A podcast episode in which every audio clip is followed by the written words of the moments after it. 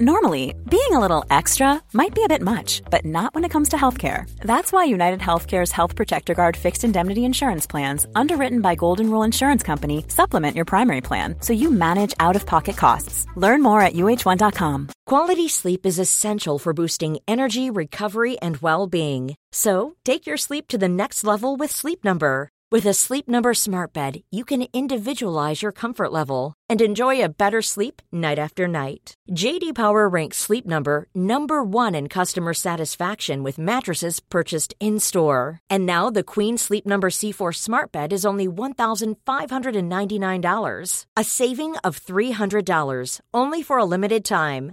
For JD Power 2023 award information, visit jdpower.com/awards. Only at Sleep Number stores or sleepnumber.com.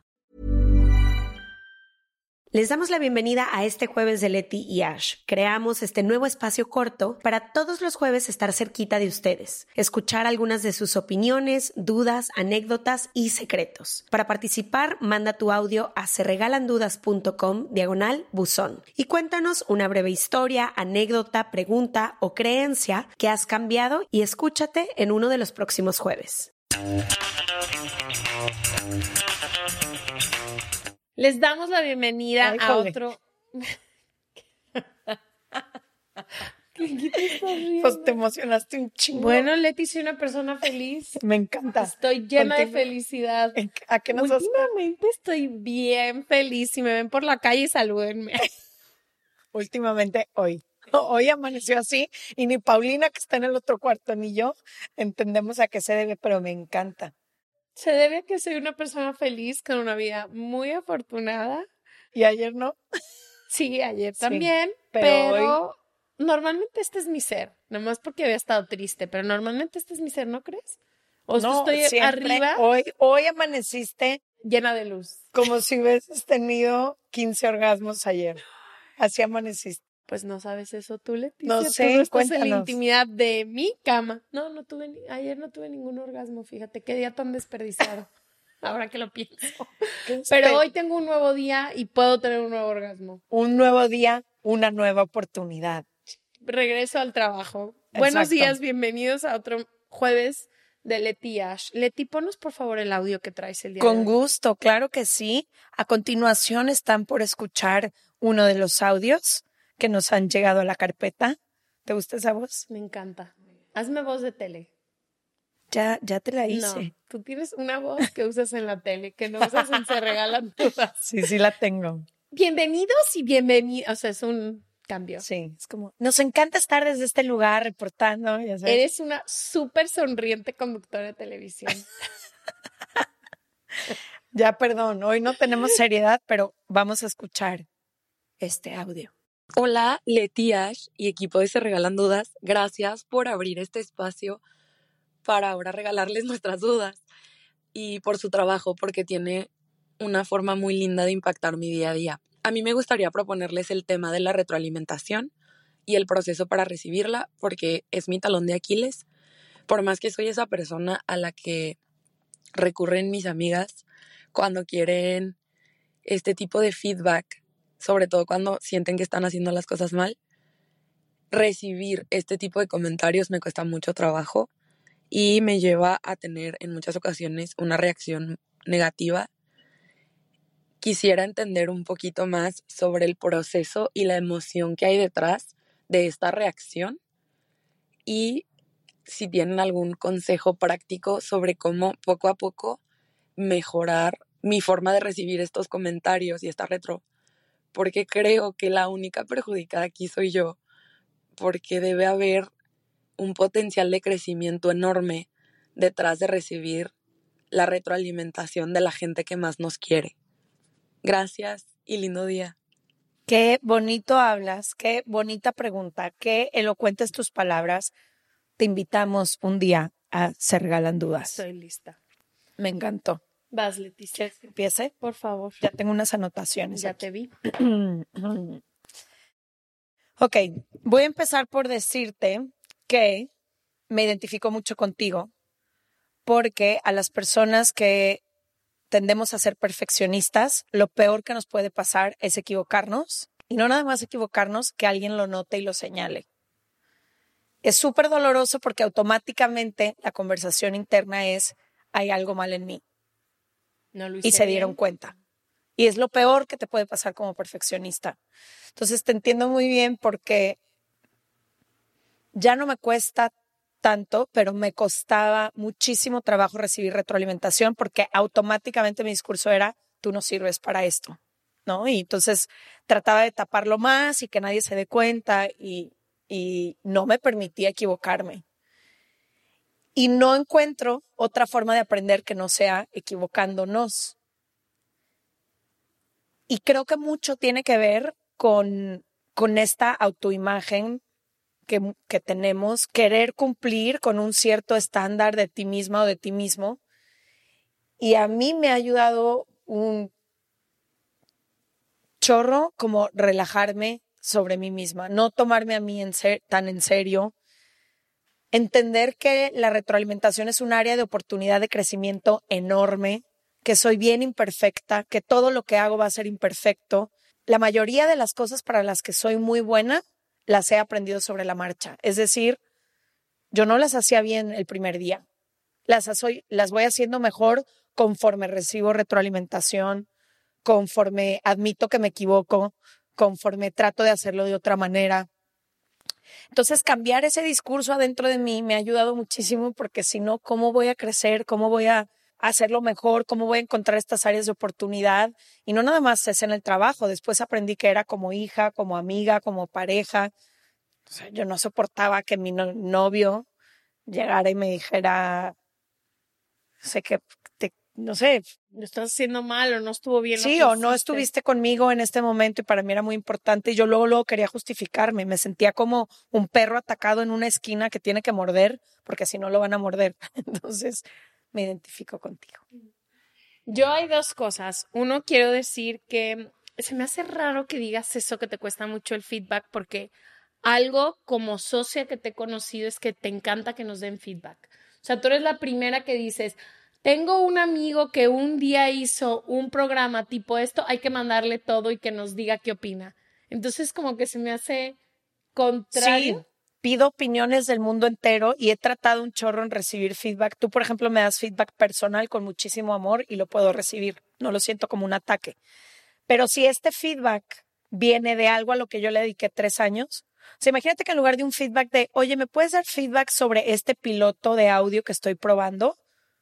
Es muy diferente a, ¿me puedes dar feedback sobre el libro que me tomó tres años escribir? O sea, hay cosas que se sienten más personales. No, y hay, total. ¿Sí me entiendes? Te entiendo. Pero creo que hay dos cosas. Uno, hay muchísimos lugares y creo que eso general, o sea, cuando hay muchísima confianza, a veces el feedback se da muy agresivo y en las peores situaciones. Entonces creo que como sociedad entera tenemos que juntos aprender a dar feedback. Por ejemplo, a mí cuando le voy a dar feedback a alguien, trato siempre de apuntarlo. Trato siempre de decirle, oye, ¿cómo estás hoy? Quiero hablar contigo de esto porque tengo algunas cosas que te quiero decir. Hay días donde no puedes recibir feedback. Y donde o momentos. Te estás peleando y oye, y también te quiero. No, entonces creo que todos en general tenemos que aprender a decir feedback. Por ejemplo, yo sé muy bien que si te doy feedback a ti o alguien me da feedback a mí, cuando hay alguien externo que no debería de saber esto, se me hace una falta de respeto. O sea, yo sí trato del feedback darlo muy uno a uno, oye, quiero hablar contigo. Con la gente que trabajo, rara vez lo digo en una junta, sino es, oye, me das una juntita tú y yo que te quiero dar feedback de tal. O sea, como dar el espacio y entender que para todo el mundo es muy complicado recibir feedback por todo, porque no queremos ser imperfectos, porque tenemos miedo que nos corran del trabajo, porque la mayoría de nosotros le ponemos muchísimo corazón a todo lo que hacemos, porque se siente muy personal. Es súper personal. Y dos, para mí algo que me ha servido mucho, yo al revés, yo desde que cuando me dicen algo, me lo tomo de que es la ley y esa persona no pudiera estar equivocada, ¿no? Yo me acuerdo cuando una vez fui al doctor y una persona que quiero mucho me acompañó y ella dijo como un comentario mío y yo me lo tomé tan cierto que durante años caminé con este feedback como si fuera la ley. Entonces, creo que para una persona como a mí siempre es decir, bueno, este feedback me sirve, no me sirve. Construye. Construye o no construye, viene de alguien que el feedback viene de un financiero que entiende perfectamente de dinero y me está diciendo que lo estoy haciendo mal, bien, o viene de un comentario X de un amigo que ni tiene idea. Entonces, creo que tienes que aprender a tomarlo de quien viene, pero estoy de acuerdo. Algo que me enseñó muchísimo en la universidad y la foto es que todas las semanas nos ponían tu foto enfrente y todo el mundo criticaba tu foto. Entonces, era un ejercicio de tú te pudiste haber tardado 15 horas haciendo esta foto o 15 minutos, la clase entera iba a ser. Pero algo que me encantaba de muchísimos. Bueno, es que quizá la palabra no es criticaba, ¿no? Es toda la gente eh, retroalimentando. Pero algo que se me hizo increíble es, vas a decir algo malo, pero vas a decir algo bueno de ese momento. Entonces eso para mí siempre es de que, oye, te quiero decir que hiciste mal tal, tal, ok, que sí estoy haciendo bien. Yo siempre hago esa pregunta, sobre todo en nuestro equipo, que es donde más impulsamos la retroalimentación. Sí trato de decir qué estamos haciendo mal y cuáles son las áreas de oportunidad. Esa palabra, Araceli, se la agradezco mucho porque yo digo, ¿qué estamos haciendo mal? Y no lo estamos haciendo mal, pero hay áreas de oportunidad. Entonces, tomarlo como una gran área de oportunidad. Sí. Y también creo que son ambas cosas, ¿no? Aprender a decir la retroalimentación en los momentos y en las formas adecuadas. Creo que mucho tiene que ver la forma en que dicen las cosas con cómo lo recibe una persona y también aprender a recibir, que es lo que ella dice que le cuesta mucho trabajo como recibir. Y yo entonces ahora lo que hago, que no hacía antes, es ahora pido retroalimentación de todo. Por ejemplo, cada que termino una de mis alfombras, cada que termino uno de mis proyectos en televisión, siempre escribo me encantaría saber cómo viste el proyecto, cómo viste mi trabajo. ¿Crees que tenga un área en la que puedan mejorar? Son tus áreas de oportunidad. La verdad, pues detalles. Bueno. ¿Y qué haces cuando te los dan? No, por ejemplo, uno que uno de mis jefes en algún momento era argentino y los argentinos son muy directos, como los españoles. No son como los mexicanos que estamos con rodeos para no herir susceptibilidades. No, las personas en Argentina van, que me encanta eso. Y ya este eh, eh, me dijo mucho, por ejemplo, dónde, dónde posicionaba yo el micrófono. Muchas veces me tapa la cara. Detalles como siempre pregunto antes de empezar una revista, estamos todo el tiempo en vivo y yo, ¿listo? Estamos grabando. Y acuérdate que estamos grabando todo el tiempo. No me tienes que preguntar cada que llega un entrevistado si estamos grabando. Y también es importante, si no te lo dicen, ¿qué crees que hice bien? O sea, ¿qué, qué de lo que hice si estuvo bien? Porque a veces gente de la retro no te la da pero creo que eso me ha ayudado, como te digo, a no soy mi trabajo, no soy la retroalimentación que me den, no soy mi comentario. roja No soy esa alfombra. Y esa alfombra son dos detalles que me dijeron de una transmisión de tres horas que rompió ratings y salió increíble. ¿Sí me entiendes? O sea, también como poder ver este escenario completo y eso, yo invitaría, si la retroalimentación te cuesta mucho trabajo, a no tomarte a ti tan en serio porque sentimos que nos están atacando y no es muchas veces algo personal. Y de esa retro que escuchas, ¿con qué sí me quedo? ¿Qué construye? ¿Qué me va a permitir crecer? ¿Qué puedo hacer diferente si es que hay el área para hacerlo? ¿Y con qué no? ¿Qué de lo que me están diciendo no resuena conmigo?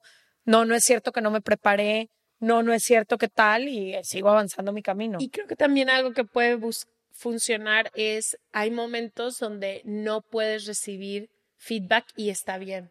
O sea, yo hace poquito había una situación muy complicada en mi vida y yo sabía que si recibía tu feedback, no iba a poder tener, no porque no me ames, me ibas a dar el feedback con todo el mayor amor del mundo, pero yo no estaba en un espacio mental donde podía recibir una información más. Sí. Me esperé. Cuando ya estaba más tranquila, ya te dije, ¿me puedes por favor decir qué opinas de este tema? Quisiera que me dijeras en qué crees que esto. Y eso ¿Y te gustó? No me gustó, ya sabía lo que ibas a decir. ¿Cómo te cayó la información? Creo que muchas veces que nos dan feedback ya lo sabemos. Muchas veces las, el feedback que tú me das en mi vida personal son cosas que ya sé y no quiero que me las digas porque entonces ya somos dos y no yo sola y luego ya tengo que Ya es el elefante rosa. Ajá. Entonces, no sé, pero creo que también si hay días donde no puedes recibir feedback, está súper bien de, güey, ya sé, vengo saliendo de la alfombra roja. O sea, tipo, cuando, ¿cómo te vistes? ¿Cómo te peinas? ¿Por qué te lo voy a decir ese día? No te lo voy a decir ese día. Vienes llegando en la alfombra roja, estás feliz. la siguiente vez que me digas, oye, este fue el outfit que me encantó, pero este no tanto. O sea, creo que sí podemos tener ciertos límites para que nos ayuden a tener mejor feedback. Me encanta. Cuéntanos ustedes cómo reciben, cómo dan retro, qué tal les cae, se identifican con lo que estaría escucharon. buenísimo dar tips, de cómo retroalimentar. Les amamos, bye. Bye.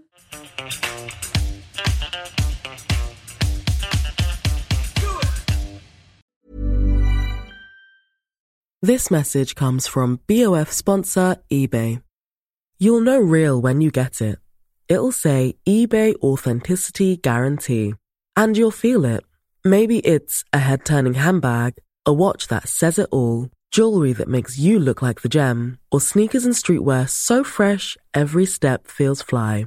eBay gets it. So look for the blue check mark next to that thing you love and be confident that every inch, stitch, sole, and logo is checked by experts. With eBay Authenticity Guarantee, you can trust that feeling of real is always in reach.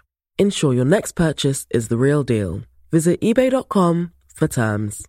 Hey everyone, it's Jen and Jess from the beauty podcast Fat Mascara here to talk about Sol de Janeiro. So many of the beauty experts we interview on our show say that the key to great skin is to treat every inch of your body with the same attention you give your face. One of our favorite ways to do that is with Sol de Janeiro's Beija Flor Elastic Cream, a rich body cream that's clinically proven to boost collagen and has been shown to improve skin crepiness on the chest in just two weeks. Plus, it's scented with Sol de Janeiro's Charosta 68 fragrance. Sol de Janeiro is offering you 10% off your first order on soldejaneiro.com and free shipping with the code ACAST10. That's S O L D E J A N E I R O, soldejaneiro.com, and use the code ACAST10 for 10% off.